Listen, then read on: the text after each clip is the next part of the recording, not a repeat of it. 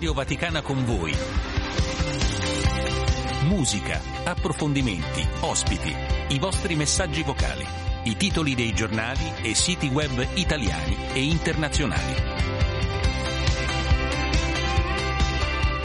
Luce Rossa, siamo in diretta, buongiorno da Andrea De Angelis, sabato 27 gennaio, anche oggi assieme sostituisco Luca Collodi che solitamente il sabato vi fa eh, compagnia, il nostro Luca non è con noi oggi qui in Vaticano ma so che ci sta seguendo, l'ho sentito poco fa, quindi un saluto anche a te. C'è invece Stefano Sparro, buongiorno Stefano. Buongiorno Andrea, buongiorno ai nostri ascoltatori. Che come ogni sabato ci guiderà in quella che è la selezione musicale. Quest'oggi abbiamo deciso, tra un attimo inizieremo ad ascoltare il eh, primo brano di dedicarla al giorno della memoria, la prima ora insieme anche in musica questo 27 gennaio di cui lo vedremo sui giornali. Ieri ha parlato tra gli altri anche il presidente della Repubblica Italiana Sergio Mattarella con parole nitide e chiare tra storia presente anche e anche e soprattutto aggiungerei futuro, ma parleremo anche di molto altro, tra cui di Iran e eh, di musica ancora e poi di podcast, ma non voglio anticiparvi troppo, vi dico che al 335 12 43 722 siete voi protagonisti.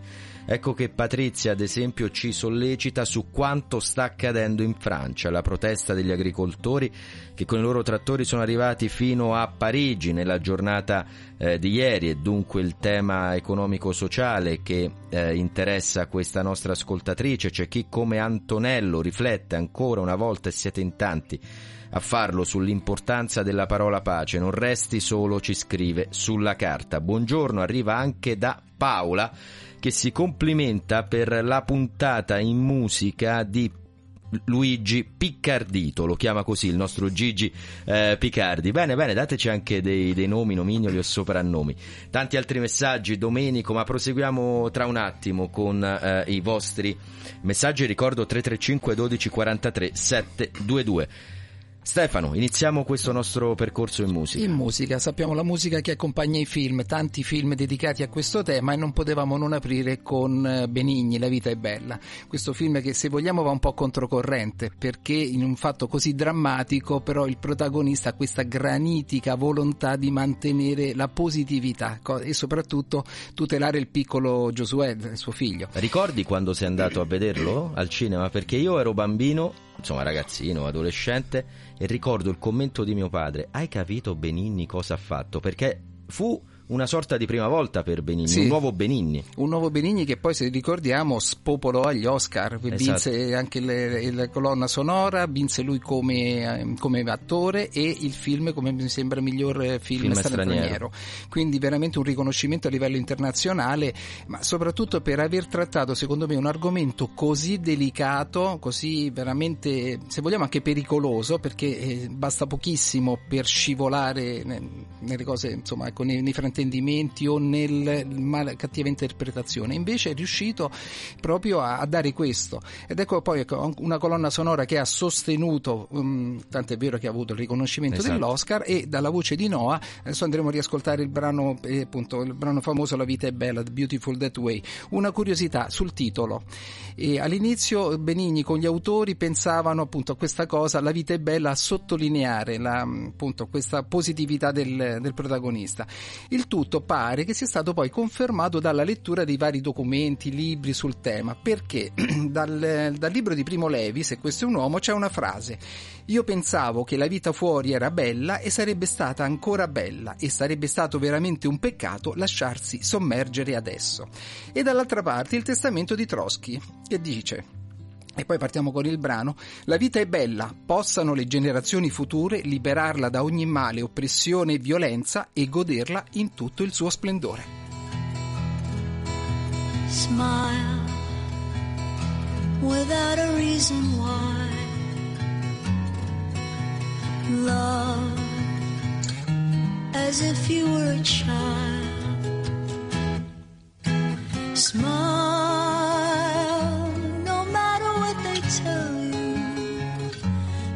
listen to a word they say, cause life is beautiful that way. Tears, a tidal wave of tears. Life that slowly disappears. Wait before you close the curtain. There's still another game to play, is beautiful that way.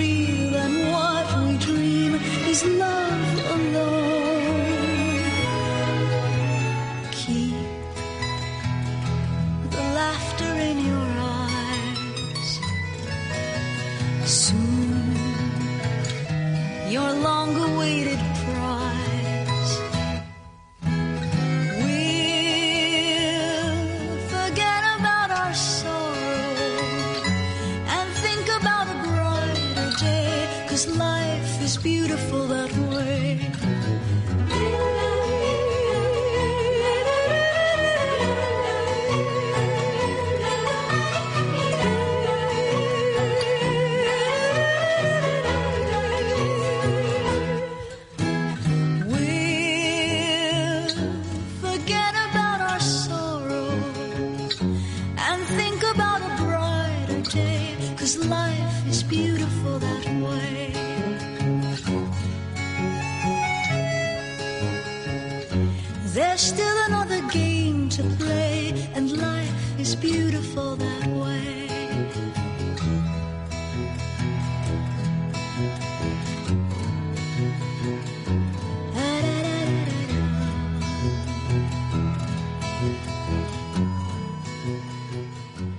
Potevamo iniziare meglio in musica questo nostro sabato mattina assieme 335 12 43 722 vado a leggere quanto ci eh, scrive Paolo. Buongiorno oggi è il giorno della memoria in cui pensare a chi la memoria non la ha eh, più per quanto accaduto 80 anni fa. Su questo però ci sollecitate, ad esempio Filomena scrive ricordiamo gli orrori che l'uomo è capace di fare quando perde l'umanità, la storia è scivolata nella eh, più cruenta situazione contro i propri simili. Speriamo che in questo tempo, dove ci sono ancora guerre, non si cada negli stessi sbagli. Francesco, che ci scrive da Messina, va oltre e dice: Ma come possiamo ricordare questo giorno quando chi ha subito un genocidio sta tradendo quella memoria a tal punto da causare sofferenze ad un altro popolo? È evidentemente il eh, pensiero del nostro ascoltatore. Di certo, noi dobbiamo sempre ricordare che si va a avere memoria di quanto accaduto 80 anni fa. Poi i governi, la storia, le situazioni, le guerre possono cambiare, mutare, ritornare, ma avere memoria dell'olocausto, e citavo non a caso prima il Presidente della Repubblica Italiana Mattarella, ma anche quanto detto, lo abbiamo sentito ieri a questi microfoni, da Papa Francesco eh, mercoledì all'udienza generale, quell'indicibile pagina di storia non può e non deve essere mai dimenticata. Torneremo tra un attimo con Stefano a sentire la buona musica. Vi segnalo che alle 10, 10 e 10, insomma, tra eh, poco meno di due ore, ci collegheremo in diretta su queste frequenze con l'Aula Paolo VI per l'udienza di Papa Francesco con 7000 cresimandi avete capito bene, 7.000 cresimandi della diocesi di Bari che già poco fa abbiamo visto nelle strade che portano al eh, Vaticano e poi gli, appuntamenti abituali alle 12 da Loreto, l'Angelus e il Rosario, alle 19 dalla Basilica di San Giuseppe al Trionfale la Santa Messa. Vi ricordo infine che a Caserta eh, si tiene oggi la quattordicesima edizione del Festival della Vita sul tema Vivere è verbo essere, comprendere tra gli ospiti il professor Cacciari, il direttore di famiglia cristiana Don Stimamiglio e poi ancora la presidente del Movimento per la Vita Marina. Casini, ma diamo il benvenuto a un altro ospite, lo avete sentito al radiogiornale, era tra i servizi di questa mattina, il nostro Gianmarco Murroni, buongiorno. Buongiorno Andrea. Gianmarco, con te vogliamo parlare di condanne e di assoluzioni. Perché questa mattina ci siamo svegliati con una notizia che è giunta dagli Stati Uniti, è stato condannato l'ex eh, presidente Trump. Perché? Per cosa? Qual è il motivo? Sì, le vicende risalgono al 2019, quando Trump venne eh, accusato dalla scrittrice Jean Carroll di, di violenze. Eh, parliamo appunto di violenza sessuale. Eh, in quel caso Trump, per respingere eh, le accuse, eh, diffamò la scrittrice, insomma, utilizzò delle, dei termini non adeguati, fece delle dichiarazioni denigratorie nei confronti del, della donna. Eh, già, nel, già, l'anno scorso eh, venne condannato a pagare un risarcimento di 5 milioni di dollari alla Carroll, ma è notizia proprio di, di, queste ore una nuova condanna sulla base ecco, di, di, quella sentenza, una nuova condanna pesante per Donald Trump, parliamo di 83 eh, milioni di dollari che, che, Trump dovrà pagare come risarcimento proprio a, alla Carroll. Dalle condanne alle assoluzioni, dagli Stati Uniti all'Italia, in particolare alla Sardegna, perché è stato assolto un uomo dopo 33 anni di carcere, condannato all'ergastolo. Ieri i giudici hanno detto che è innocente. Sì, si tratta di Beniamino Zuncheddu, eh, un pastore di Burcei che nel 1991 venne condannato per omicidio, condannato all'ergastolo. Eh, in quel caso si trattava di, di, tre pastori che vennero uccisi con dei colpi di pistola. Eh, un quarto uomo che venne ferito durante quel, quell'attentato accusò proprio Zuncheddu dell'omicidio eh, e all'epoca il tribunale condannò eh, lo stesso Zuncheddu all'ergastolo. Quindi Zuncheddu ha passato gli ultimi 33 anni della sua vita in carcere, ora c'è stato appunto il riesame eh, del, della condanna da parte della Corte d'Appello di Roma che ha assolto l'uomo per non aver commesso il fatto. Eh, per cui insomma fa un po' è particolare come, come, caso, possiamo considerarlo uno dei più gravi errori, se vogliamo, della giustizia eh, italiana in questo caso.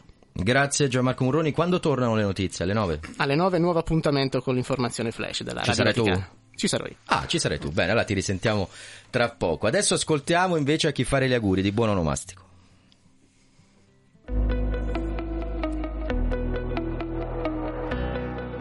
Oggi, 26 gennaio, la Chiesa ricorda i santi Timoteo e Tito, vescovi discepoli di San Paolo.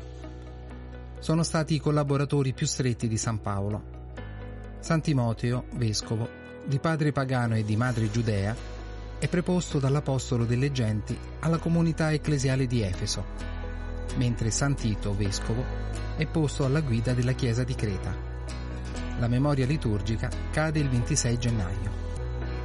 La Chiesa oggi inoltre ricorda Santa Paola, matrona romana.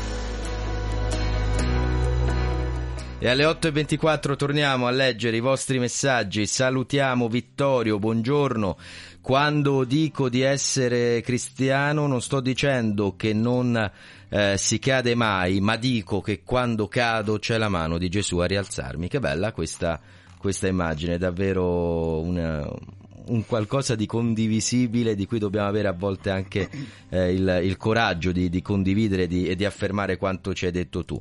Un saluto a Domenico che ci invita a eh, continuare queste nostre dirette, è sempre un piacere essere con voi, lo è per noi evidentemente leggere i vostri messaggi e lo è anche ringraziare Bruno Orti per il caffè diciamolo, perché eh, mi ha portato un caffè durante il brano Stefano ed è stato molto apprezzato. Anche già l'odore, già quello Vero, ha, ha, riempito lo studio. Ma adesso abbiamo un altro brano invece, siamo noi che ringraziamo te. Cosa ci proponi? No. Allora, stavo pensando, film Il pianista è un film autobiografico tratto dal romanzo scritto da Vladislav Spilsman, eh, Pillman, scusa ma col polacco ancora non, Siamo in due.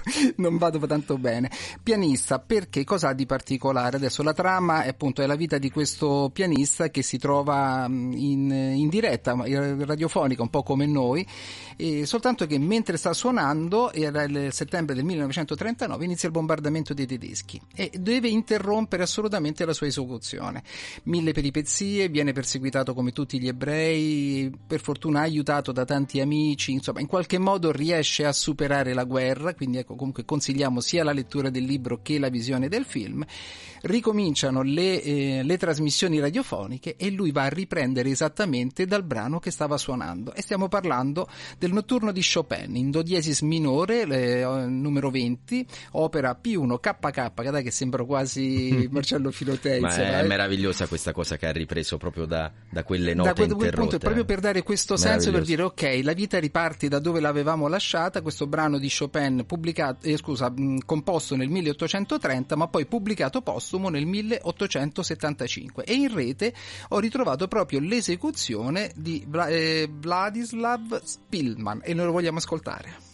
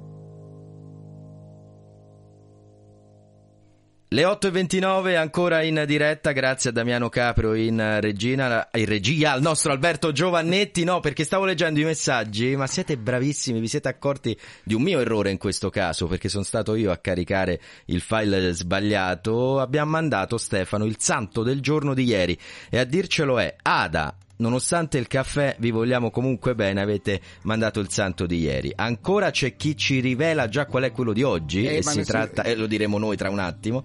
E poi anche il nostro Francesco, buongiorno Radio Vaticana, eh, avete mandato il santo di ieri. Succede solo a chi non fa nulla di non sbagliare mai. Grazie per il vostro lavoro. Quindi è anche un modo questo per, per- per ricevere le carinerie dei nostri ascoltatori. Stefano, diciamo quello di oggi. Sì, allora. comunque sottolineiamo che noi l'abbiamo fatto apposta, Apposta, per certo, vedere se per- i nostri ascoltatori erano attenti, che sappiamo essere bravissimi. Comunque, errata corrige. Complimenti ai nostri ascoltatori. Oggi è Sant'Angela Me- Me- Merici o Meri- Merici, Merici. eh, con con gli accenti qui andiamo sempre male. Vergine fondatrice delle Orsoline, vissuta nel XVI secolo, Sant'Angela Merici è passata alla storia per la sua visione emancipata della vita consacrata femminile. La compagnia di Sant'Orsola, cioè le Orsoline, da lei fondata nel 1535 a Brescia, è infatti la prima congregazione secolare femminile della Chiesa. Inoltre oggi ricordiamo San Vitaliano Papa, Papa dal 657 al 672, che si adoperò per sanare i conflitti tra le chiese di Roma e d'Oriente e per ristabilire il dialogo con l'imperatore, però senza riuscirci. Diede comunque nuovo slancio alla cristianità britannica nominando nuovi vescovi.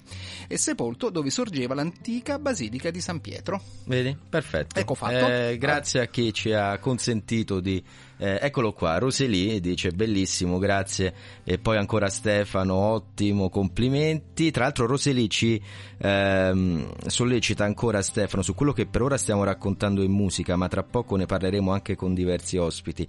Questo giorno della eh, memoria, non riconoscere nell'altro il proprio simile o ancor meglio il proprio fratello e la propria sorella vuol dire non riconoscere se stessi. Che tristezza, la grazia invece di quella mano tesa ci conforta. Grazie per questo bel messaggio. Ma adesso accogliamo con un po' di ritardo, ma dovevamo correggere il santo, il eh, collega dell'osservatore romano.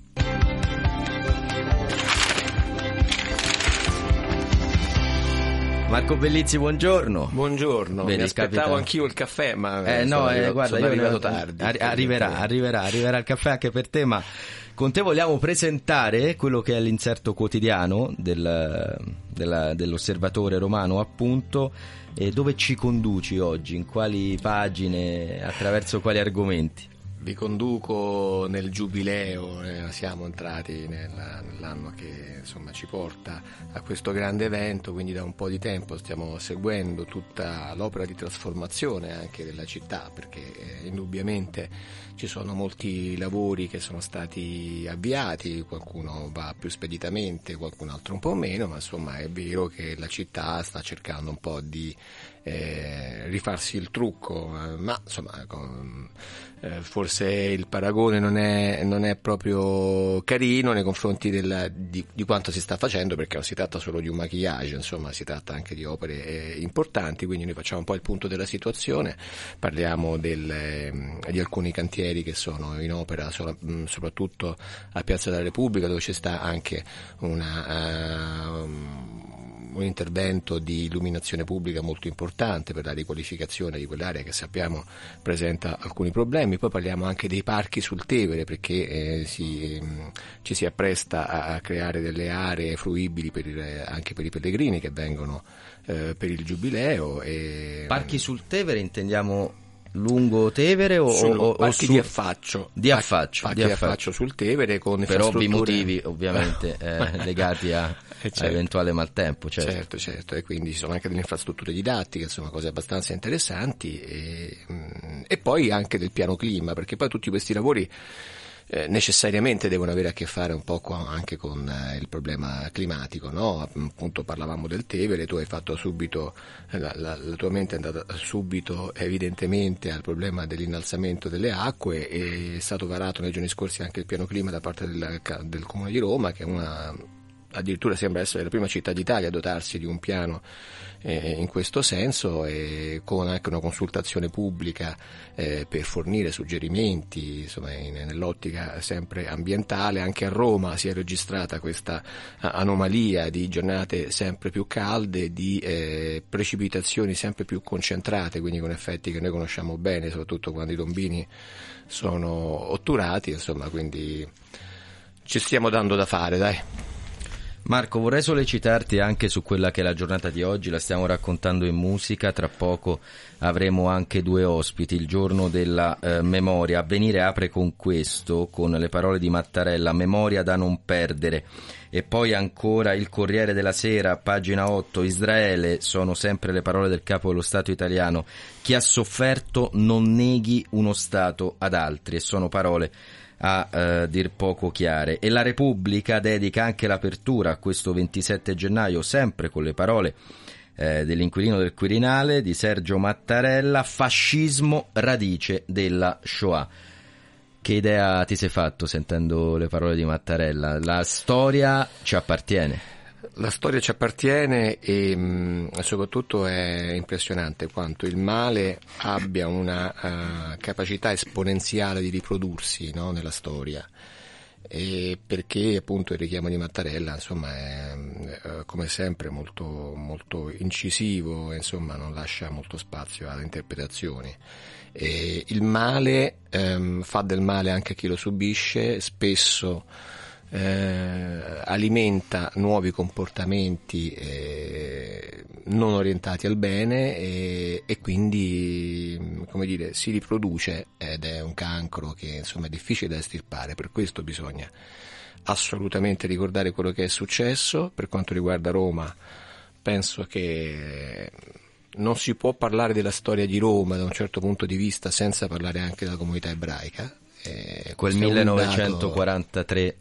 o meglio a cavallo, poi anche tutto il 44, non possiamo dimenticarlo mai.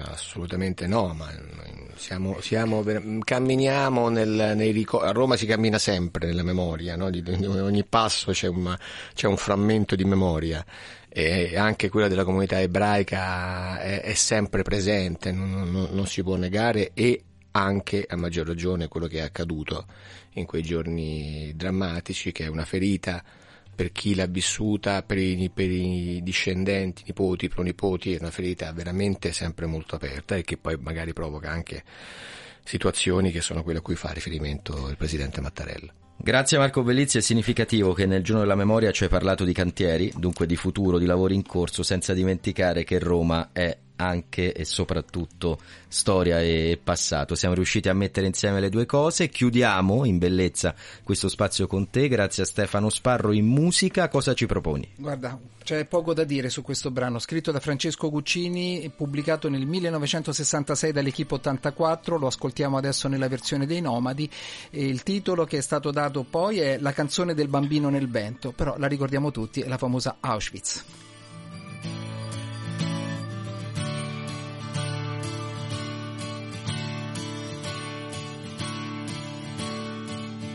Son morto con altri cento. Son morto che ero bambino. Passato per il cammino.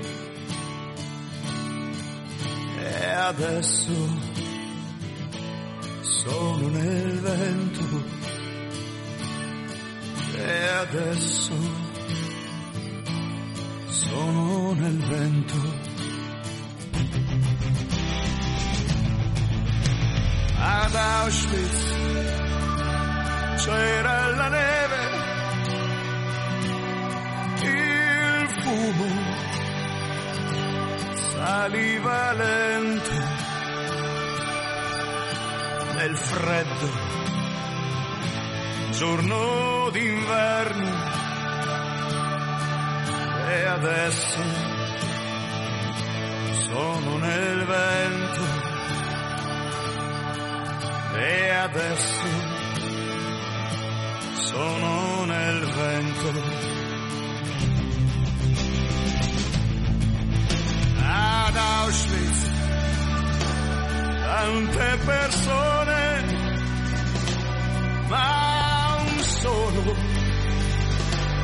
grande silenzio,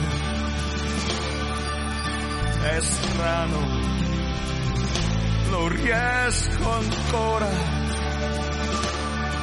a sorridere.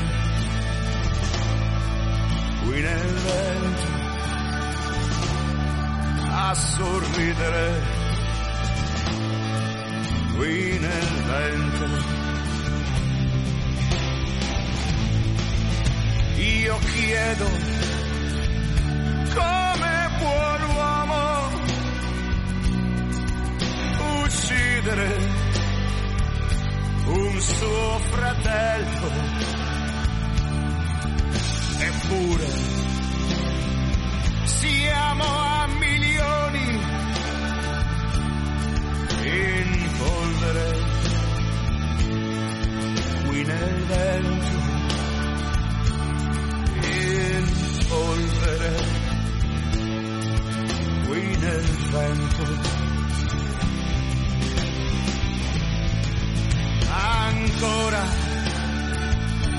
suona il cannone. Ancora non è contenta di sangue la bestia umana e ancora ci porta il vento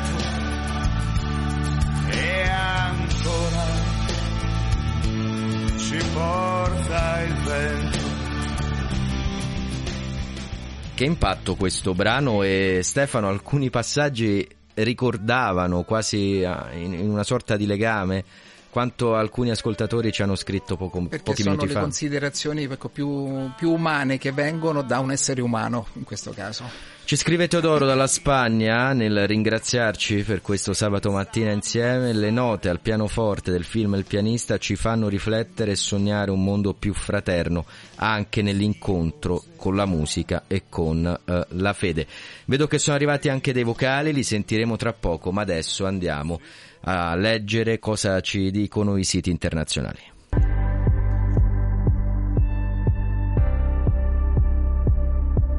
Iniziamo con la BBC, l'apertura dedicata alla condanna di Trump che dovrà pagare 83 milioni di dollari per la diffamazione a causa di questa condanna per diffamazione contro Jean Carroll.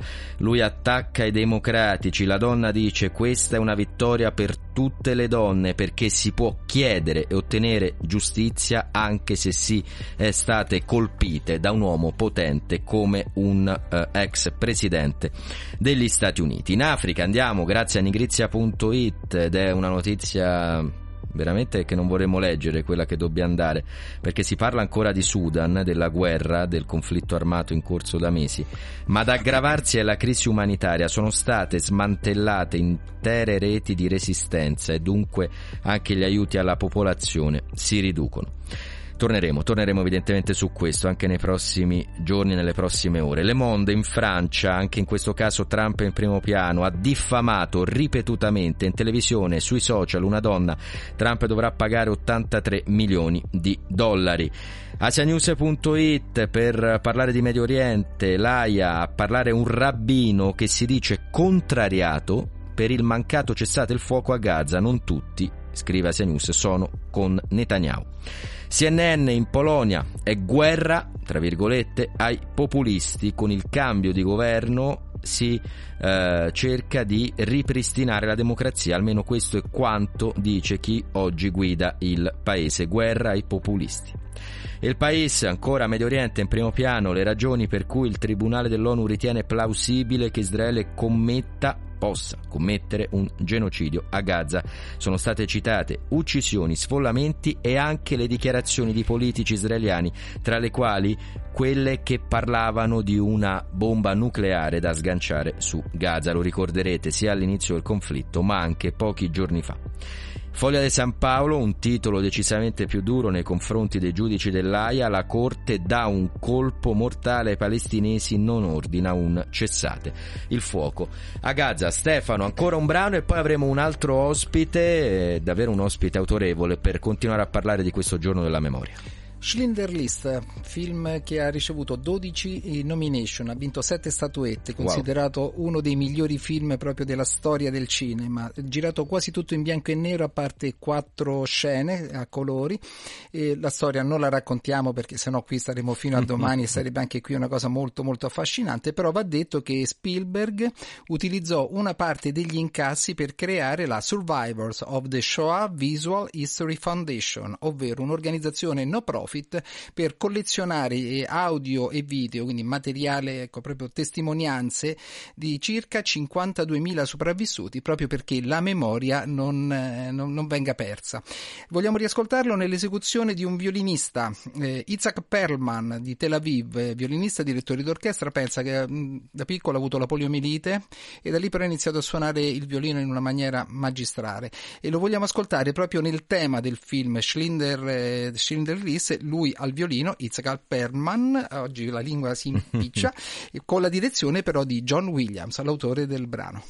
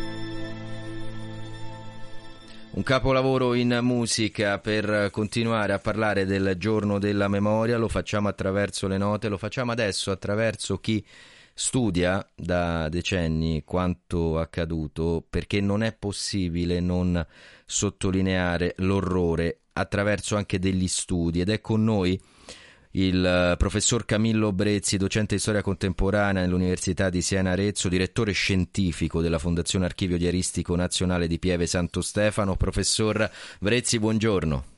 Buongiorno a voi e alle ascoltatrici e ascoltatori. Grazie per essere con noi in questo giorno così significativo. Lei è autore, tra gli altri, del libro Dalle leggi razziste alla Shoah dalle leggi razziste, ripeto, alla Shoah, la storiografia, le memorie, edito da El Mulino nel 2021. Le chiedo subito, per lo studioso, per chi ha parlato a migliaia di giovani di quanto accaduto ormai 80 anni fa, questo giorno, il giorno della memoria, che significato ha? Beh, naturalmente ha un grosso significato eh, per quello che è stato in particolare gli ultimi 20-30 anni, nel senso che l'introduzione del giorno della memoria con la legge approvata dal Parlamento nel luglio del 2000 ha segnato una svolta nel, nel, nostro, nel nostro paese in quell'occasione fu scelta come data appunto il 27 gennaio, cioè l'evento conclusivo della Shoah. Eh, per rievocare i drammi di, di, di donne, uomini, anziani, bambini soli di fronte agli spietati meccanismi dello sterminio di massa perpetrati dalla Germania nazista. Ecco, il giorno della memoria però sollecita il ricordo, la riflessione, la, comprensione di eventi che toccano da vicino anche la nostra storia nazionale. Il giorno della memoria è legato alla nostra storia, lo ha ricordato molto bene ieri mattina il Presidente della Repubblica Sergio Mattarella. Un altro presidente, eh, Carlo Azeglio Ciampi, in occasione del giorno della memoria del 2005, ricordò che le leggi razziste del 38, che avviarono tutto il processo che sappiamo, rappresentarono il più grave tradimento da parte del nostro paese, cioè un tradimento rispetto agli ideali del risorgimento, rispetto agli, ideali della stessa eh, nazione.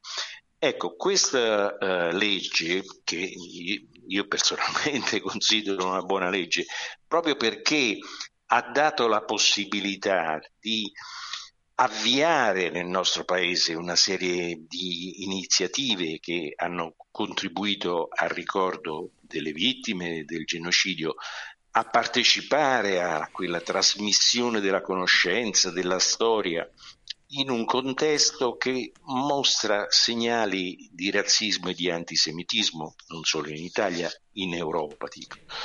E non solo, quella legge ha riparato un notevole ritardo storico. Noi non possiamo dimenticare che nell'immediato dopoguerra, per vari motivi che adesso non abbiamo il tempo di eh, certo. ricordare, e, ci fu una stagione dell'oblio. Eh, il clima della guerra fredda certamente, ma soprattutto su un piano psicologico le popolazioni, anche la nostra, anche l'italiana, voleva dimenticare la guerra, le tristezze, i drammi. Professore, infatti la interrompo per questioni di tempo, eh, mi perdoni, ma ragione, sono, scusi, sono, numerose, sono numerose le occasioni in cui abbiamo sentito dei testimoni diretti della Shoah dire io per anni non ho aperto bocca neanche con i parenti più stretti, ci è voluto molto tempo per riuscire a raccontare esatto. eh, l'orrore, ma io le chiedo a questo punto, veramente in un minuto, ma Proviamo. Abbiamo il rischio opposto adesso, cioè con la scomparsa degli ultimi testimoni diretti, corriamo di nuovo il rischio di un oblio oppure diventa ancora più urgente la memoria?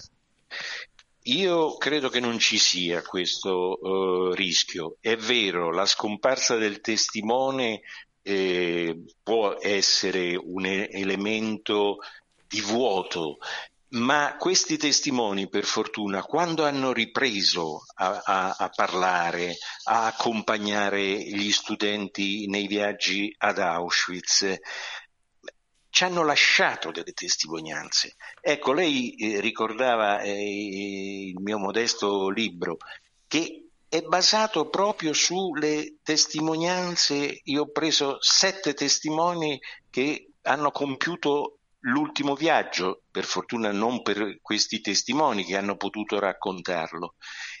E queste testimonianze vanno lette. Ecco, il mio eh, libro era proprio questo, un invito a tornare alle testimonianze, a, a beverarsi a questa fonte, che è una fonte storica, ma è una fonte di letteratura civile. Pensate a, appunto ai testi di Primo Levi, ma non solo eh, lui. In questo eh, libro io utilizzo delle fonti che sono all'archivio dei diari di Pieve Santo Stefano, lei ricordava. Ed è lì che cui... volevo portarla in chiusura, professore, perché, ah. esatto, tra gli altri c'è anche la testimonianza di Piero Terracina che Piero a noi Terracina. concesse ed è veramente mi emoziona eh, sì. ancora oggi nel, nel ricordare quell'incontro a casa sua su vaticanews.va potete anche vedere la video intervista, fu l'ultima intervista di Piero eh, Terracina, ma dicevo all'archivio diaristico nazionale i diari, strumento incredibile per custodire la memoria, consiglio a chi non conosce eh, l'archivio diaristico nazionale di andare a Pieve Santo Stefano, ci troviamo in provincia di Arezzo, se non erro professore e con questo bel ricordo ci salutiamo, Piero Terracina donò a voi un diario. Eh, nel premio Pieve che ogni anno l'archivio fa a settembre del 2018, che era la, l'ottantesimo anniversario delle leggi razziste del fascismo, eh, noi premiamo, diciamo così, eh, Liliana Segre, Sami Modiano e Piero Terracina. Piero Terracina ci onorò della sua presenza nella piazza del paese tenne un eh, intervento, non posso chiamarlo nemmeno discorso, ma certamente una testimonianza applauditissima dalla piazza del paese, anche perché aveva una capacità di sintonizzarsi con le, con le persone. E Piero eh, eh, colse la specificità di questo archivio, eh, per cui il suo impegno di testimone, lui andava appunto nelle scuole, parlava, accompagnava i giovani ad Auschwitz e Birkenau, ci fece dono di un suo testo, La memoria e la speranza. Piero Terracina si racconta e io ho potuto ut- utilizzare eh, questo testo appunto nell'ultimo viaggio eh, proprio perché è, è un testo che ci riporta, ecco, inizia proprio dalle eh, leggi del 38. Piero dice lì è l'inizio dell'inferno. Grazie professor Brezzi, Camillo Brezzi, ricordo autore del libro tra gli altri, ma vi consiglio questo oggi, può essere una buona lettura in una giornata come questa, dalle leggi razziste alla Shoah, la storiografia, alle memorie, edito da Il Mulino. Professor Brezzi, arrivederci magari anche in quel di Pieve, a risentirla. L'aspettiamo, grazie. Stefano, come chiudiamo quest'ora insieme in musica? Poi vi ricordo, dopo le nove ne inizia un'altra con altri temi altri ospiti. E eh beh, questa la chiudiamo in modo, come dire, un po' imprevisto. Parliamo di rock. Diciamo che c'è azzecca il rock con la Shoah. Bene.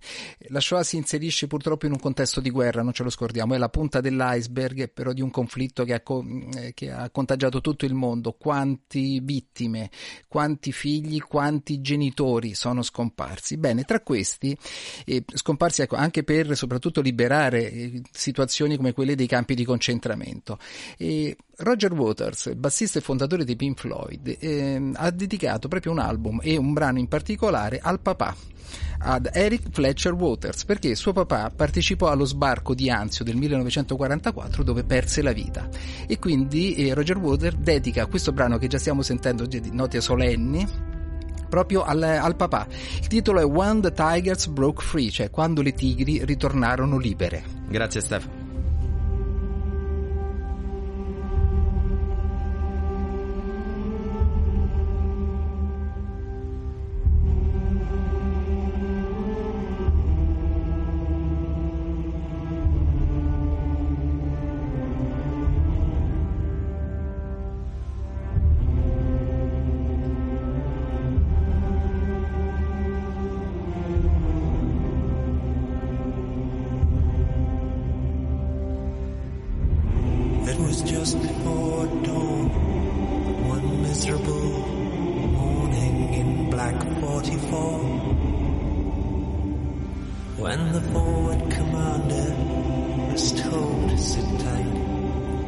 When he asked that his men be withdrawn,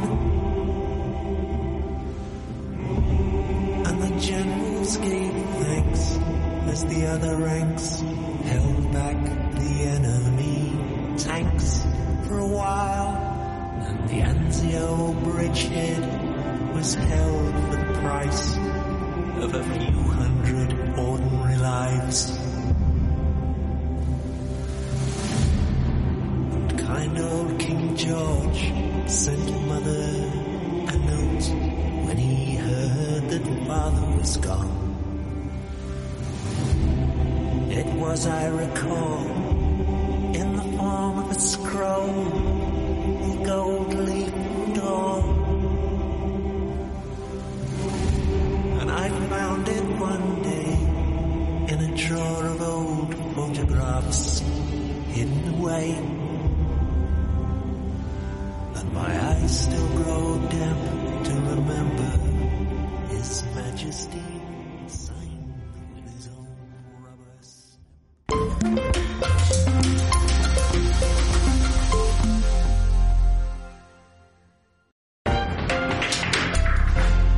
Stefano Lescinski in studio per le ultime notizie, 7.000 ragazzi in Vaticano per incontrare Papa Francesco, sono i cresimandi e i cresimati della diocesi di Bari Bitonto, pellegrini di speranza è il tema dell'evento che sarà trasmesso in diretta sui canali di Vatican News e Radio Vaticana a partire dalle 10.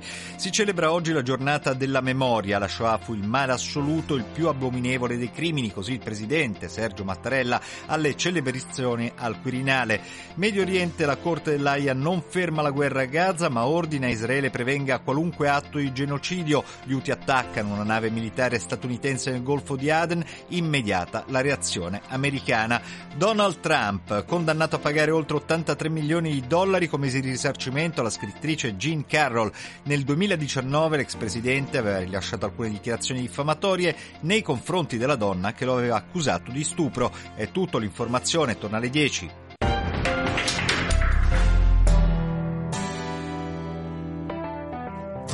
Attimo. Eccoci, stavo dicendo un attimo a Stefano, e va bene ragazzi, eh, perché ha fatto il GR, sta qui accanto a me, giusto no? Stefano, tra l'altro tornerai alle 10, tu Gianmarco oggi sui notiziari, noi torniamo dopo questo brano per eh, parlare con il responsabile della nostra redazione polacca ancora del giorno della memoria, poi parleremo invece di Iran con un attivista eh, iraniana che vive appunto in Italia qui a Roma, quindi ancora l'ambiente in primo piano, infine la chiusura in musica, non cambiate canale. Instabile, instabile, che crolla al vento di una nuova gloria, l'amore si odia. Se fosse così facile, ah, se fosse ancora innamorato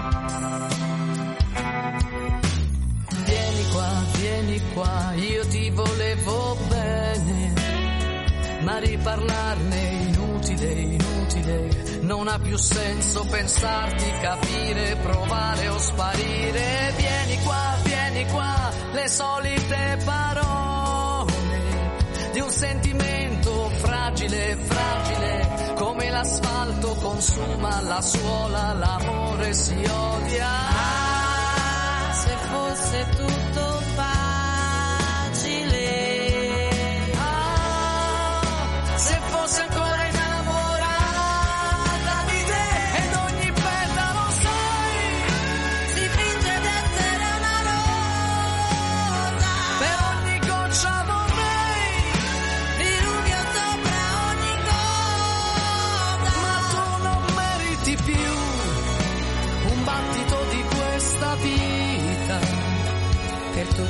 quello che conta, se conta, sei come colla sulle dita.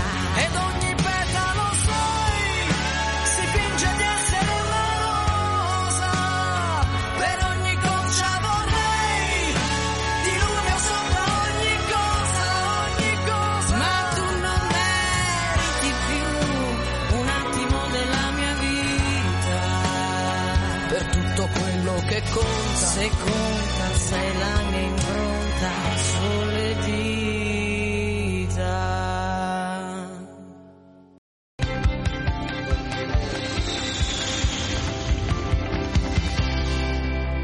E come ogni giorno a quest'ora avete sentito l'aereo che ci conduce in un'altra redazione linguistica della nostra testata Radio Vaticana Vatican News, in questo caso è la redazione eh, polacca ed è con noi il suo responsabile, padre Pavel Ritel Andrianic. Padre Pavel, buongiorno.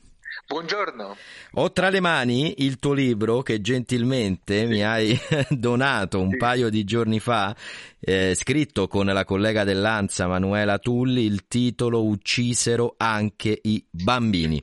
Gli Ulma, la famiglia martire che aiutò gli ebrei, un testo che racconta di quanto accadde quasi 80 anni fa, siamo nel marzo del 1944, in un villaggio della eh, Polonia.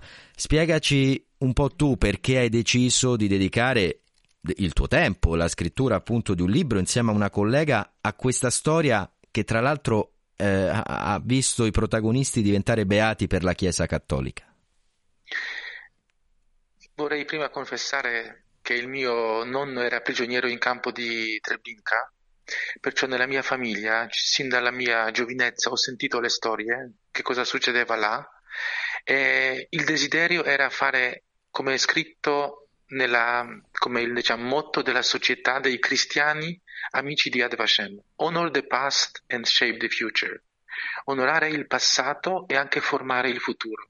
E questo era il desiderio insieme con Manuela Tulli, che era Manuela che mi ha proposto di scrivere questo libro, perché dice che questa storia non è conosciuta in eh, Italia, era in Polonia, ha visto che in eh, aeroporto di Rzeszów, che è questa zona, c'è il quadro della famiglia Ulma, sapeva che tra poco sarà la beatificazione e lei praticamente ha portato questa storia qui in Italia. E poi lei stessa dice che non siamo noi, non è lei che ha cercato questa famiglia, la famiglia ha cercato lei e noi per portare questa storia qui in Italia. Infatti questo libro è il primo libro in italiano sulla famiglia Ulma. Il primo libro in italiano, questo non lo, non lo sapevo e mi colpisce perché è una storia appunto che risale a 80 anni fa, ma è evidente che non conosciamo sempre tutte le storie ed è importante.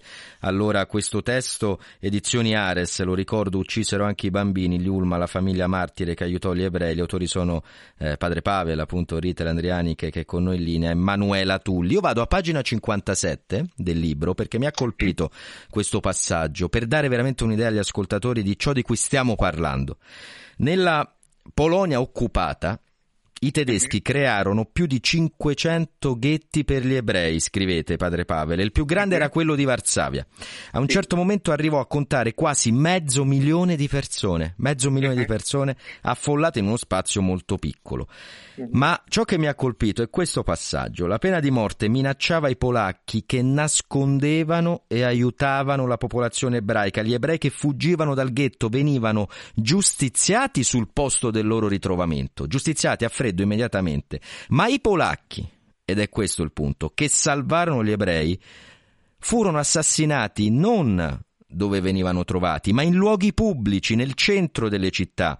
Un modo per dire a tutti, provate ad aiutare gli ebrei, ecco cosa vi accadrà. Questo accadeva 80 anni fa. Infatti questo, lei ha toccato, hai toccato il punto molto importante e diciamo non conosciuto in Europa, perché in Polonia, quando, in, in Polonia c'era la comunità più grande nel mondo degli ebrei. Nel 1931 erano 3 milioni 100 mila. Per questa ragione i tedeschi nazisti hanno fatto Auschwitz, Treblinka, Sobibur, Majdanek, Stutthof, proprio sul territorio della Polonia. E non potevano, non, non riuscivano a, a, a, prendere gli ebrei perché erano nascosti dappertutto. Perciò nel 1941, 15 ottobre, hanno introdotto la legge. Chi per gli ebrei non, non, non potevano lasciare il ghetto e chi aiutava anche dava un pezzo di pane era condannato a morte e infatti eh, proprio facevano così, cioè eh, per di- di- dire agli altri non fate questo, non aiutate gli ebrei, hanno fucilato proprio la presenza anche con i bambini nelle piazze e in Polonia era la pena di morte a chi aiutava gli ebrei. No? Perciò era una cosa incredibile, ma nonostante questo hanno aiutato gli ebrei. Per esempio a Markova, dopo il martirio della famiglia Ulma, i- quelli che, che stavano là continuavano a aiutare gli ebrei, hanno salvato più di 20 persone.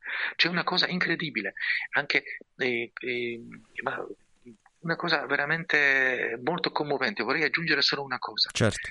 Insieme con mio fratello, lui ha fatto 8.000 interviste con i polacchi che hanno salvato gli ebrei e con gli ebrei salvati dai polacchi. E non solo dai polacchi.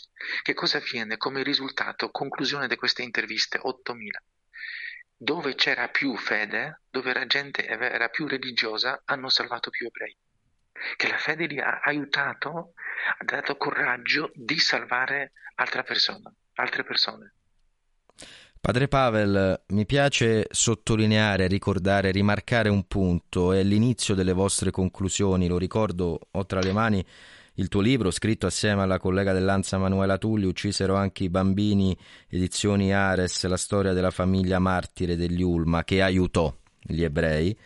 Nell'i- Nell'inizio appunto, nelle prime righe delle vostre conclusioni, Raccontate come la storia sia senza precedenti, l'importanza e la novità di questa beatificazione per martirio sta nel fatto che riguarda i coniugi, i loro figli e anche chi si trovava nel grembo materno. La beatificazione del settimo figlio è l'elemento più originale e importante. Questo bambino senza nome non si conosce nemmeno il sesso, non è nato né naturalmente né sopra naturalmente nel battesimo, ma solo nella vita del cielo. Per la Chiesa è una persona ed è una persona santa.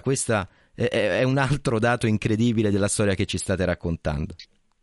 Infatti eh, la- il Dicastero per la causa delle, delle canonizzazioni ha proprio eh, specificato e anche eh, chiarito che probabilmente nel momento dell'eccidio signora Victoria ha cominciato a partorire, così si è affacciato alla luce questo bambino in quel momento.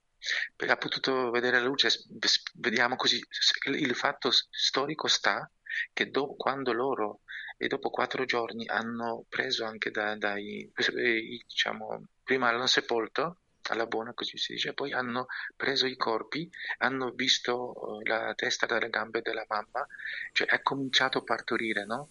Perciò questa è una cosa eh, che anche fa vedere il valore della vita dall'inizio, dal concepimento fino Esatto. Questo fino alla, fine, no? La santità della vita, che ogni vita vale, cioè è molto importante. Grazie allora a padre Pavel Ritter Andrianic, caporedattore della nostra redazione in lingua eh, polacca, che assieme alla collega Manuela Tulli ha scritto il libro, autore di Uccisero anche i bambini, gli Ulma, la famiglia martire che aiutò gli ebrei, edizioni Ares. A presto, grazie Pavel. Grazie mille. E un brano adesso di Daniele Silvestri che ci invita insomma a, a parlare di ciò che non va anche a bocca chiusa. Subito dopo parleremo di ciò che non va in Iran. Fateci largo che passa domani, che adesso non si può. Oggi non apro perché sciopererò. E andremo in strada con tutti gli striscioni a fare come sempre la figura dei fregnoni. Ma a me di questo sai, non me ne importa niente. Io oggi canto in mezzo all'altra gente, perché ci credo, o forse per decenza, che partecipazione certo è libertà, ma è pure resistenza. E non ho scudi per proteggermi né armi per difendermi, né caschi per nascondermi, o santi a cui rivolgermi. Ho solo questa lingua in bocca e forse un mezzo sogno in tasca e molti, molti errori brutti. Io però li pago tutti. Fateci largo che passa il corteo e si riempiono le strade. Via Merulana, così pare un presepe. E siamo tanti che quasi fa paura. Ho solo tre sfigati, come dice la questura. E le parole, sì lo so, sono sempre quelle. Ma uscito il sole, a me mi sembrano più belle. Scuola e lavoro, che temi originali, se non per quella vecchia idea d'essere tutti uguali e senza scudi per proteggermi, né armi per difendermi, né caschi per nascondermi, o santi a cui rivolgermi con solo questa lingua in bocca e se mi tagli pure questa, io non mi fermo, scusa, canto pure a bocca chiusa. Mm. Mm,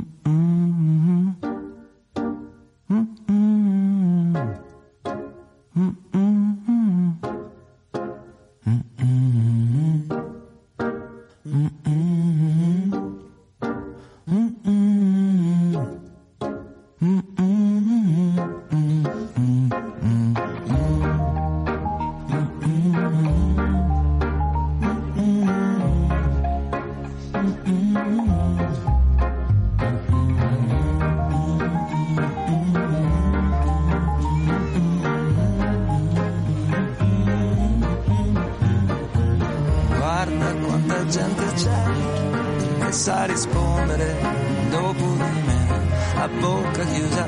Guarda quanta gente c'è che sa rispondere dopo di me a bocca chiusa.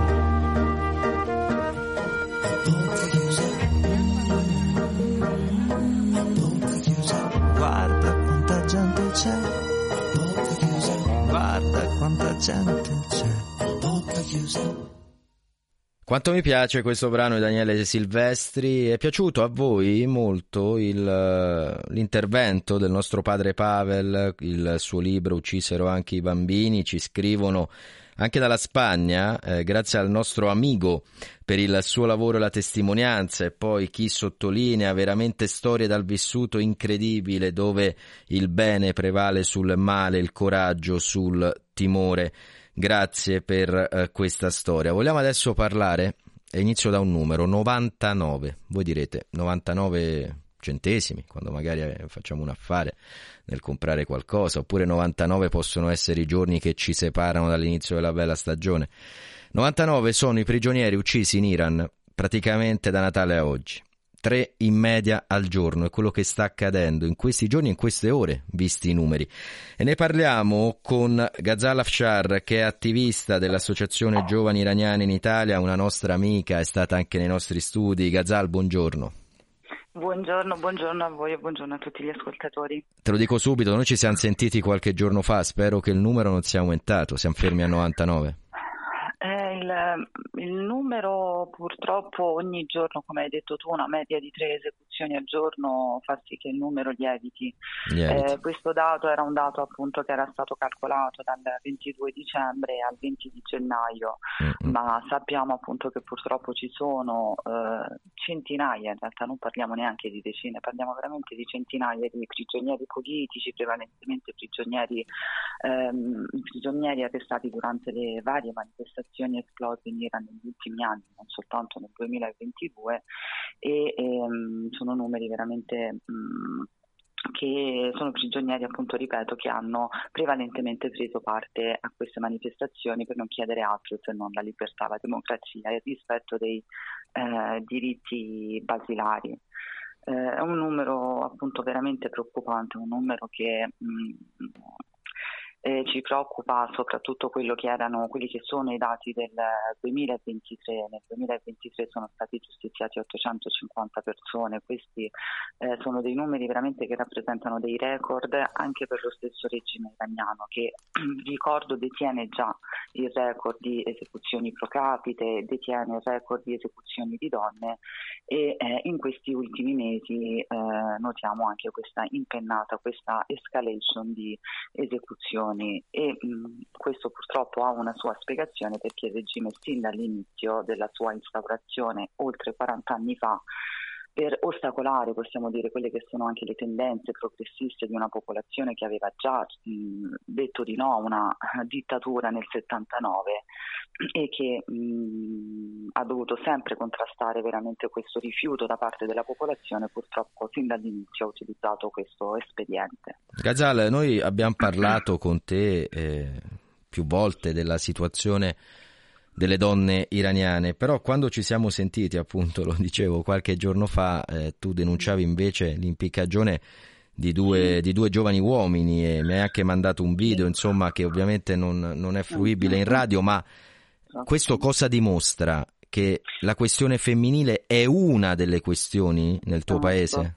Esattamente, noi l'abbiamo cercato, quando dico noi intendo la, la, nostra associazione, che è l'associazione dei giovani iraniani, il movimento di opposizione, il movimento di opposizione che sosteniamo che è quello del Consiglio nazionale della resistenza iraniana, tra l'altro guidata da una donna, la signora Mariam Rajavi, abbiamo sempre detto che il problema dell'Iran purtroppo non è solo esclusivamente la questione femminile, è vero, le donne sono sicuramente le prime vittime in uno Stato dove la misoginia è istituzionalizzata, ma le vittime sono un, è, è l'intera popolazione, un'intera popolazione, ripeto, che da anni ormai eh, cerca di alzare la propria voce, cerca di far comprendere anche al mondo intero insomma, che non vogliono questo, questo, questo regime e, e, quindi le vittime veramente, ripeto, sono tutti quanti, le donne sicuramente sono le prime vittime, ma ripeto, a fianco alle donne ci sono anche migliaia e migliaia di uomini che scendono in piazza e come tu hai detto recentemente appunto sono stati impiccati questi altri due giovani ragazzi,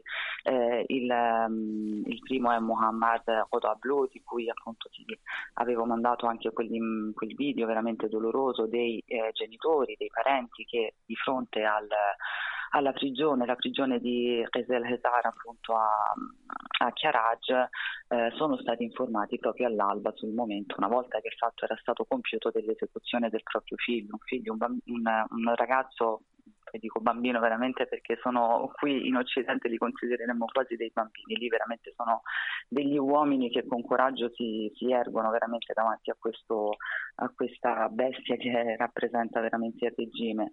È un ragazzo di 23 anni che ha preso parte alle proteste del 2022, che era stato accusato di aver investito con la propria macchina uno degli agenti delle forze repressive e per questo appunto era stato eh, arrestato. Eh, insieme a lui successivamente, sempre nella, nelle stesse ore, è stato giustiziato eh, Farhad Salimi, un prigioniero politico eh, curdo sunnita che era stato arrestato nel 2009 anche allora durante le manifestazioni, perché ripeto, il, l'Iran è veramente un teatro di manifestazioni e di proteste da quando si è instaurato questo, questo regime. Questo Farhad Salimi è stato arrestato nel 2009 insieme ad altri sei suoi ehm, possiamo dire compaesani sunniti con l'accusa di aver eh, ucc- ferito e ucciso un, um, uno dei fun- funzionari diciamo, del, della, loro, della, loro, città sempre durante queste, queste, proteste. Lui tra l'altro è il quarto di questi sette che sono stati arrestati ad essere portato appunto al patibolo ed essere stato impiccato. Ma eh, ripeto, come dicevi tu, la media è di un'esecuzione ogni, ogni sei ore circa. Parliamo appunto di 99 esecuzioni nell'ultimo mese, di 360 esecuzioni soltanto dal 7 ottobre. Il 7 ottobre ricordo è la data in cui è esplosa anche la, di nuovo il conflitto diciamo, sulla striscia di certo. Gaza e c'è da dire che questo è indicativo anche del ruolo che il regime ricopre nell'esportare la, la, la, la guerra, veramente il disordine nella zona medio orientale, questo perché sin dall'inizio, come dicevo, il regime si è basato su due pilastri, dava internamente la massima repressione della propria popolazione che non vuole questo regime e per distogliere l'attenzione ovviamente da questi numeri mh, esagerati di esecuzioni eh, esportare appunto il terrorismo e l'instabilità nelle- nelle- nella regione appunto medio orientale attraverso quelli che sono i suoi numerosi eh, forze per procura che appunto ripeto eh, destabilizzano la, la situazione. Appunto non a caso che dal 7 ottobre a oggi noi abbiamo registrato 360 esecuzioni prevalentemente di eh, giovani manifestanti e di coloro che comunque erano già stati arrestati perché avevano dimostrato insomma la volontà di riscendere possiamo dire nelle, nelle piazze. Il regime è una situazione di forte crisi sa che la scintilla potrebbe esplodere da un momento all'altro e, eh, ed è proprio per questo che sta aumentando ripeto la repressione interna e l'esportazione dell'instabilità al di fuori dei confini. Abbiamo visto tutti quanti penso gli attacchi delle navi eh, nel, nel Mar Rosso da parte degli una Come no, ne parliamo, ma tra l'altro ci sono appelli anche che arrivano e che riguardano l'Iran e sono ore calde queste, non solo giorni, ma proprio in queste ultime ore. Gazal, io ti saluto, eh, però facciamoci una promessa. La prossima volta vieni in studio, siamo anche in radiovisione da, eh, dall'inizio di quest'anno e così abbiamo modo di parlare di quanto sta accadendo, di quanto è accaduto e mi piacerebbe soprattutto con te parlare di quanto accadrà di quello di cui ha bisogno l'Iran. Oggi non abbiamo avuto il tempo di farlo, lo faremo la prossima volta nei nostri studi, va bene? Perfetto, perché l'Iran ha veramente bisogno, soprattutto la popolazione, dell'appoggio e del, del riconoscimento di quella che è la propria resistenza. Quindi sono contenta se riusciamo insomma, a parlare, a dar voce alle- ai nostri giovani. Ti salutiamo con un brano di Grazie. Lucio Dalla che probabilmente conosci, Futura, che parla proprio di questo, di quanto sia importante e bello sognare anche attraverso gli occhi di un bambino, di una bambina che già c'è o che arriverà. Tu tra l'altro sei mamma e quindi la- questa canzone va benissimo per te. Un mondo, un mondo migliore. Eh, ciao Gazzalla, grazie, a presto. Grazie, grazie a voi, buona giornata.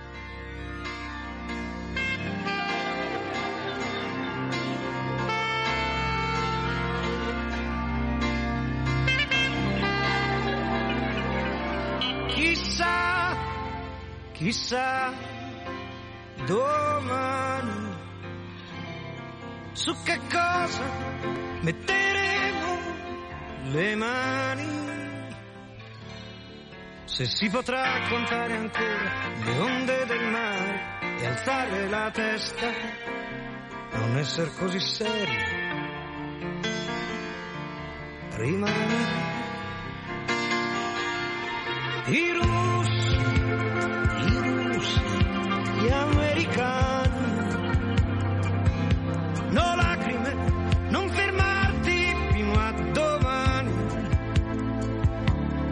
Sarà stato forse il tuono, non mi meraviglio, è una notte di fuoco. Dove sono le tue mani? Nascerà e non avrà paura nostro figlio.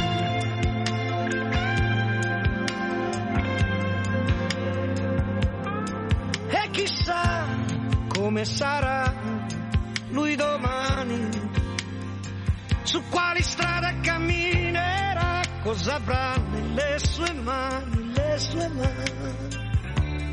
Si muoverà e potrà volare, nuoterà su una stella, come sei bella. E se una femmina si chiamerà futura. Ah, il suo nome detto questa notte mette già paura. Sarà diversa, bella come una stella, sarai tu miniatura. Ma non fermarti, voglio ancora baciarti. Chiudi i tuoi occhi, non voltarti indietro. Tutto il mondo sembra fatto di vetro e sta cadendo a pezzi come un vecchio presepio. Di più,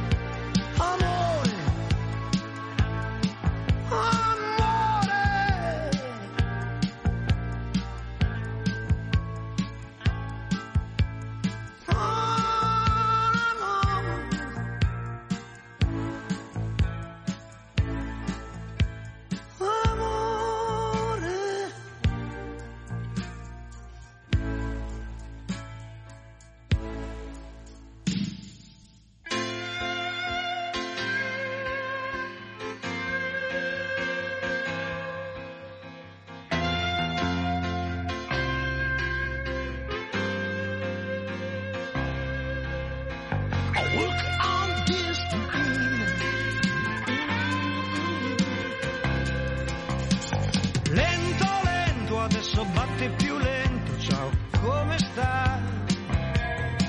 Il tuo cuore lo sento, i tuoi occhi così belli, non li ho visti mai. Ma adesso non voltarti, voglio ancora guardarti, non girare la testa, dove sono le tue mani? Aspettiamo che ritorni la luce, di sentire la voce aspettiamo senza avere paura domani.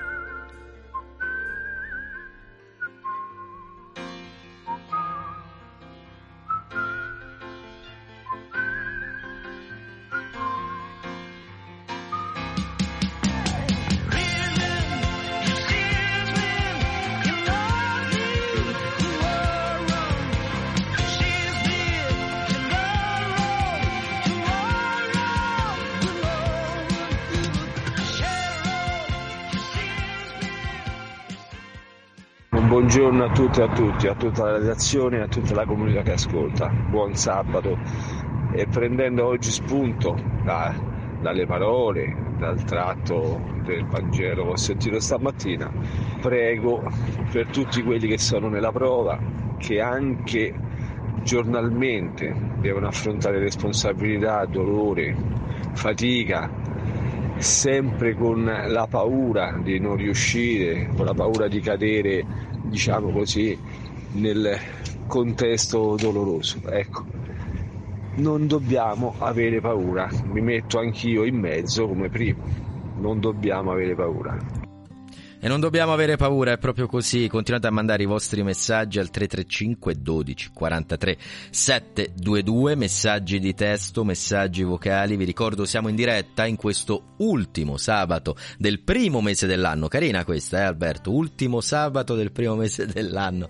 Alberto Giovannetti, tecnico del suono Damiano Caprio in regia. Siamo con voi e lo saremo ancora per mezz'ora circa. Vi ricordo che alle ore 10 e 10, minuto più, minuto meno, ci collegheremo con l'aula Paolo VI per l'udienza di Papa Francesco a 7000 cresimandi provenienti dalla splendida Puglia, in particolare dalla diocesi di Bari. Potete seguire la diretta con eh, il Santo Padre, questa trasmissione, più in generale i nostri programmi in streaming su vaticanews.va, molto semplice, attraverso le nostre app, per chi ci segue da Roma e provincia anche sui 105 sui 103.8 FM, in tutta Italia sul DAB che è la radio digitale, ma anche sempre in tutta Italia sul digitale terrestre televisivo, al canale 733, un canale in tv che è un canale evidentemente in questo caso radio. E vi ricordo che dalla settimana prossima, da lunedì, torneremo anche in radiovisione su Facebook, sulla pagina di Vatican News. E vi anticipo, non lo facciamo mai, ma quest'oggi lo facciamo, vi anticipo che lunedì 29 gennaio alle ore 9.30 verrà nei nostri studi una pittrice. Sarà davvero un ospite particolare perché unisce la passione per quella che è la sua arte alle opere, ma anche al volontariato. Ha dipinto, tra l'altro, in Brasile e in Perù, dove era andata proprio come volontaria. Ancora un brano, lui è Cesare Cremonini e poi verrà a trovarci un, un amico in studio per parlare di alcune novità musicali.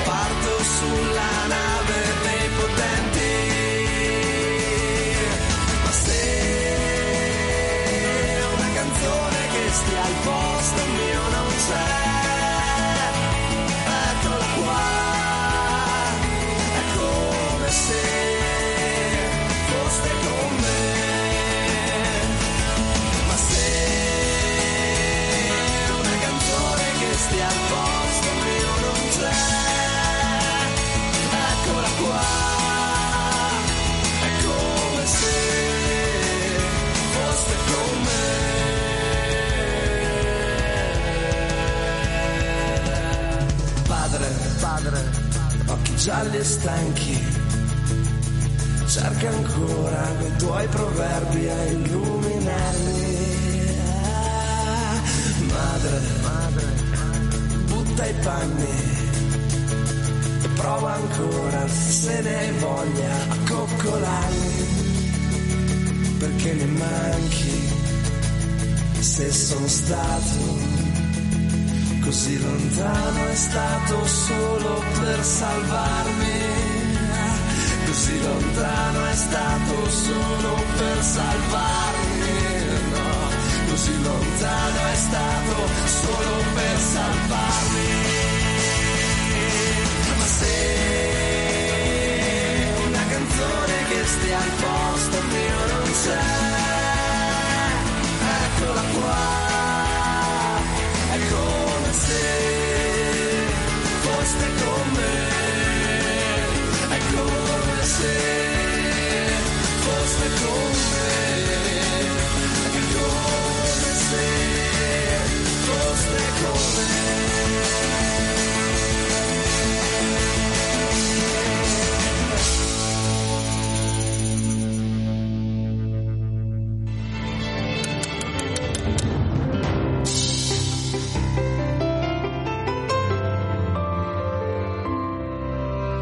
Come promesso una chiusura in musica in questo sabato insieme, qui abbiamo trattato temi importanti a partire dal giorno della memoria, poi siamo stati in Iran, abbiamo anche parlato di un libro, uccisero anche i bambini, di padre Pavel Ritter Andriani e Emanuela Tulli, insomma sono stati numerosi anche i vostri messaggi al 335 12 43 722, ci avete sollecitato, commentato, interrogato anche sul senso di un giorno della memoria quando il presente è così doloroso. E insieme abbiamo condiviso il pensiero che è la storia che ci deve guidare nel presente e nel futuro. E dunque un giorno della memoria semmai è ancora più importante in tempi bui come quelli che stiamo, che stiamo vivendo. Ma alle 9.38 vogliamo voltare decisamente pagina, farlo ancora in musica con un collega della redazione dei musicali che fino a pochi minuti fa mi ha guidato in regia, ora è stato prontamente sostituito dal nostro Gianmarco Murroni, si lavora in squadra il sabato e non solo. E adesso al microfono c'è Damiano Caprio, buongiorno. Buongiorno a te Andrea. Damiano, dicevamo novità musicali e non solo, perché in realtà tu ci parli anche di cantanti e cantautori che non ci sono più, però c'è qualcosa di nuovo che li riguarda e partiamo da uno dei miei preferiti. Il suo nome è Pino Daniele. Perché?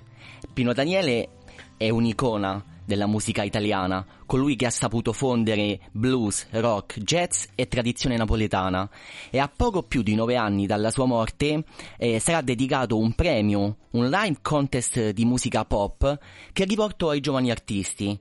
La caratteristica appunto Andrea che questo riconoscimento vi- viene visto come un fenomeno di inclusione, partecipazione, identità e presenterà due categorie.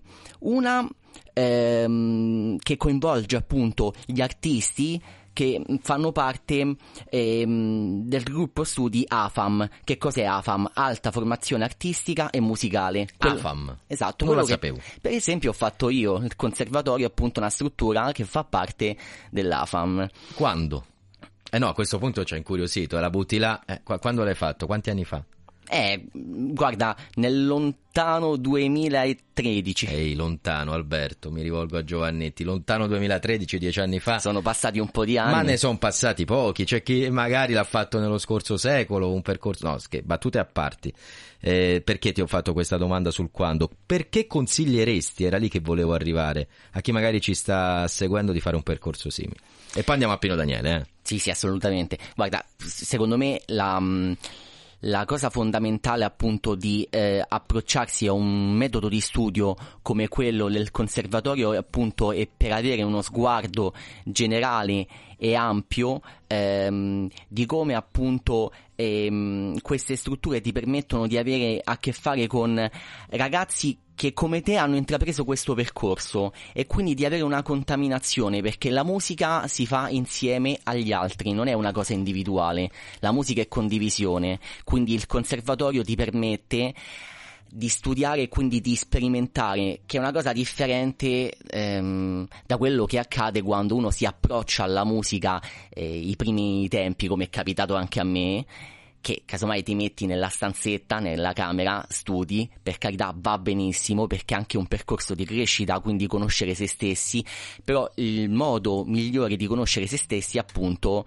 è poi fare musica insieme agli altri. Ma sai che allora mi fai pensare che probabilmente un po' una caratteristica di, di, noi esseri umani, perché vale anche per le lingue straniere, quello che hai detto, ad esempio, quando a studiare una lingua, ma vale anche per uh, la professione del giornalista. Puoi studiare quanto vuoi la teoria, la deontologia, che sono fondamentali, lo saranno sempre più anche con uh, i social e in particolare poi con l'intelligenza artificiale.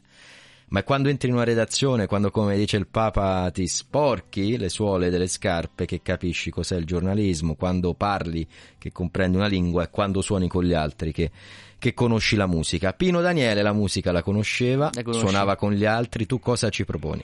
Vi propongo un brano iconico, uno dei più belli, Quando, di Pino Daniele. E una caratteristica di questo brano, e appunto invito a tutti gli ascoltatori a fare questa cosa, andare su YouTube e vedere il video dove Pino Daniele suona per la prima volta questo brano e lo fa sentire a Massimo Troisi. Però aspetta, perché se stanno seguendo in streaming e noi su YouTube ci vanno dopo le 10. Assolutamente. Prima finisce la trasmissione, ascoltiamo quando.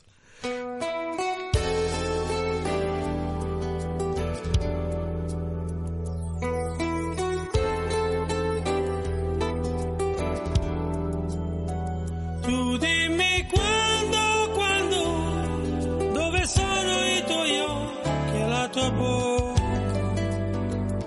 Forse in Africa chi importa? Tu dimmi quando, quando, dove sono le tue mani ed il tuo naso? Verso un giorno disperato, ma io ho sete,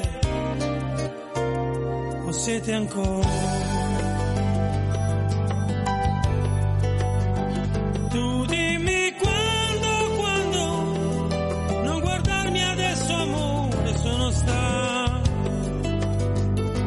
Perché penso al futuro.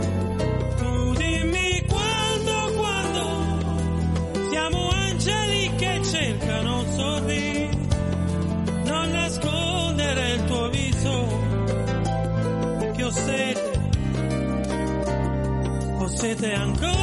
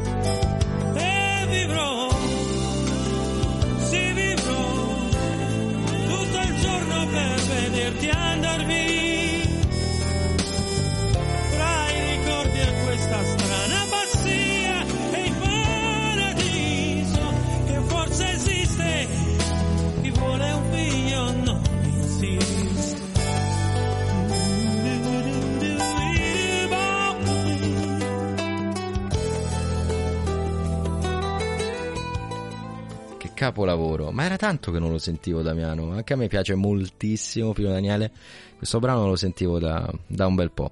Volevi aggiungere qualcosa sul contest? Sì, perché questo contest appunto prevede due categorie, come stavo dicendo prima, quindi quella degli artisti che fanno parte eh, del gruppo studi AFAM e poi coloro che eh, appunto eh, fanno parte di una categoria più eh, cantautorale, ok?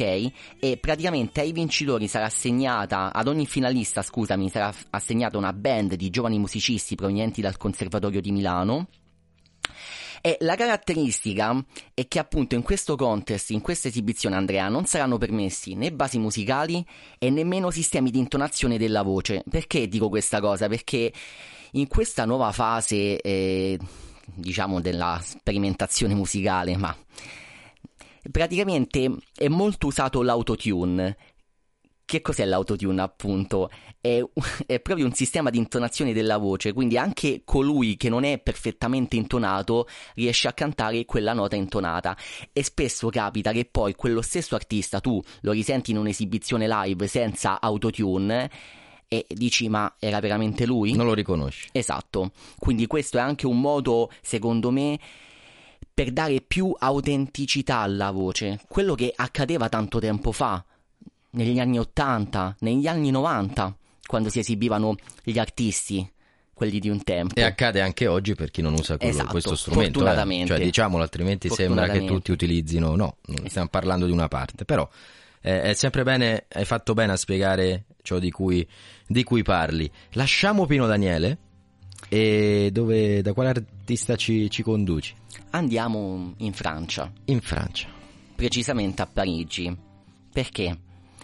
Parigi ha reso omaggio all'icona del glam rock David Bowie con una via commemorativa nel tredicesimo distretto. Cioè hanno dedicato una via? Esatto.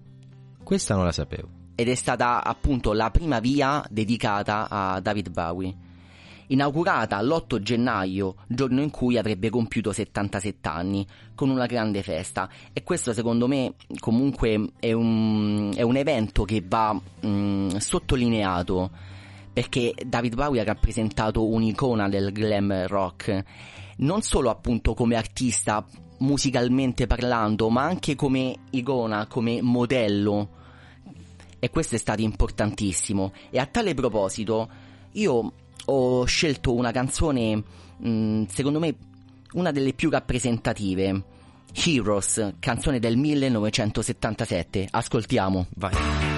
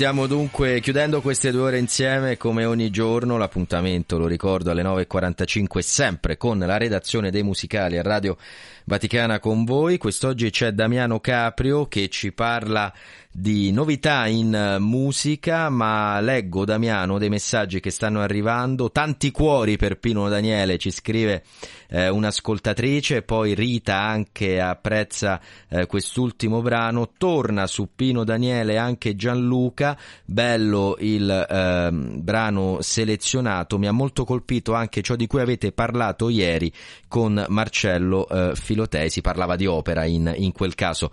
Questo è eh, il panorama musicale di Radio Vaticana. Spaziamo dall'opera a Pino Daniele a David Bowie. Adesso dove andiamo? Poggio Bustone. Poggio Bustone vuol dire una cosa sola, lo sappiamo tutti. Eh? Poggio Bustone e non a tutti. È un nome e un cognome. Il nome è Lucio Battisti. Perché andiamo lì?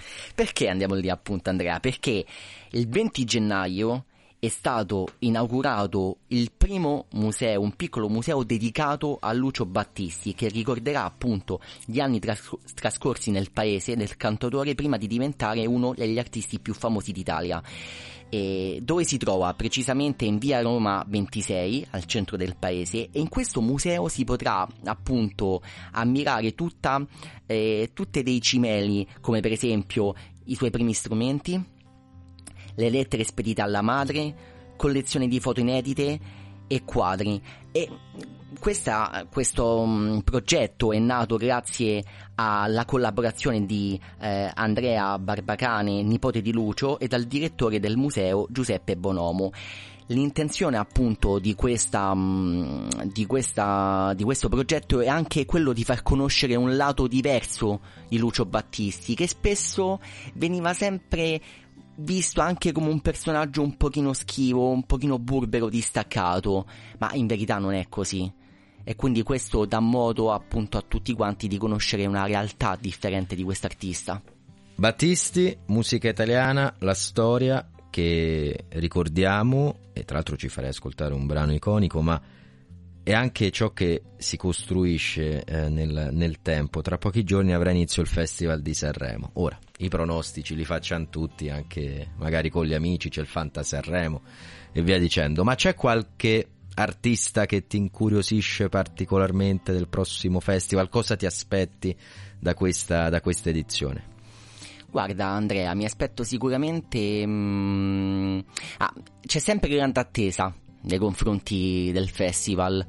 E ogni anno capita anche questo, che le canzoni o comunque gli artisti che sono oh, poco conosciuti, grazie appunto a questa opportunità, riescono ad emergere. E quel- questo secondo me appunto è l'aspetto fondamentale. E poi questi eventi permettono, devono permettere anche ai più giovani di avvicinarsi alla musica e quindi di conoscere realtà differenti. Ormai il festival ha una tradizione ehm, da tanti anni, cioè pensiamo che Lucio Battisti partecipò al Festival di Sanremo nel 1969 con un'avventura e pensa un po', nemmeno si classificò tra i primi tre, anzi arrivò nono e questo appunto ci fa capire un altro è Vasco Rossi che eh, comunque non arrivò in fondo alla classifica, però questo appunto ci fa capire come anche artisti di questo calibro appunto che hanno che non hanno vinto il festival comunque sono riusciti appunto a fare una, un percorso musicale importantissimo E tra l'altro ieri sono usciti i nomi dei partecipanti, li conosciamo da un po', ma sono usciti anche i, sono stati resi noti quelli che saranno i duetti. Ti confido, caro Damiano, che tra gli altri mi intriga molto ciò che farà Angelina Mango, che è tra le favorite, tra l'altro, alla vigilia del festival. Suonerà con il quartetto d'archi dell'Orchestra di Roma e quindi mi sembra molto molto molto interessante. molto curioso E poi Negramaro anche tra gli altri, la cui presenza insomma eh, è un- già un- di per sé una notizia a Sanremo. Duetteranno con Malika Yan e un altro duetto che ti segnalo, e non so se sei d'accordo, però anche questo è un ritorno dopo tanto tempo all'Ariston. Irama addirittura con Riccardo Cocciante. Wow, fantastico. Quindi questo ci fa capire come anche generazioni appunto diverse collaborano insieme e quindi si viene a creare un clima diverso.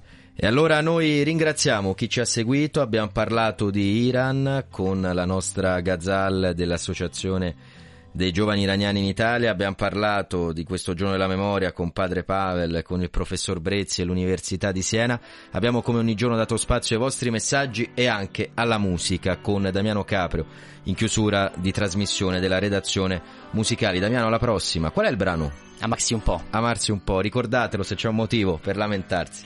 Ce ne sono sempre almeno due per non farlo. Ciao!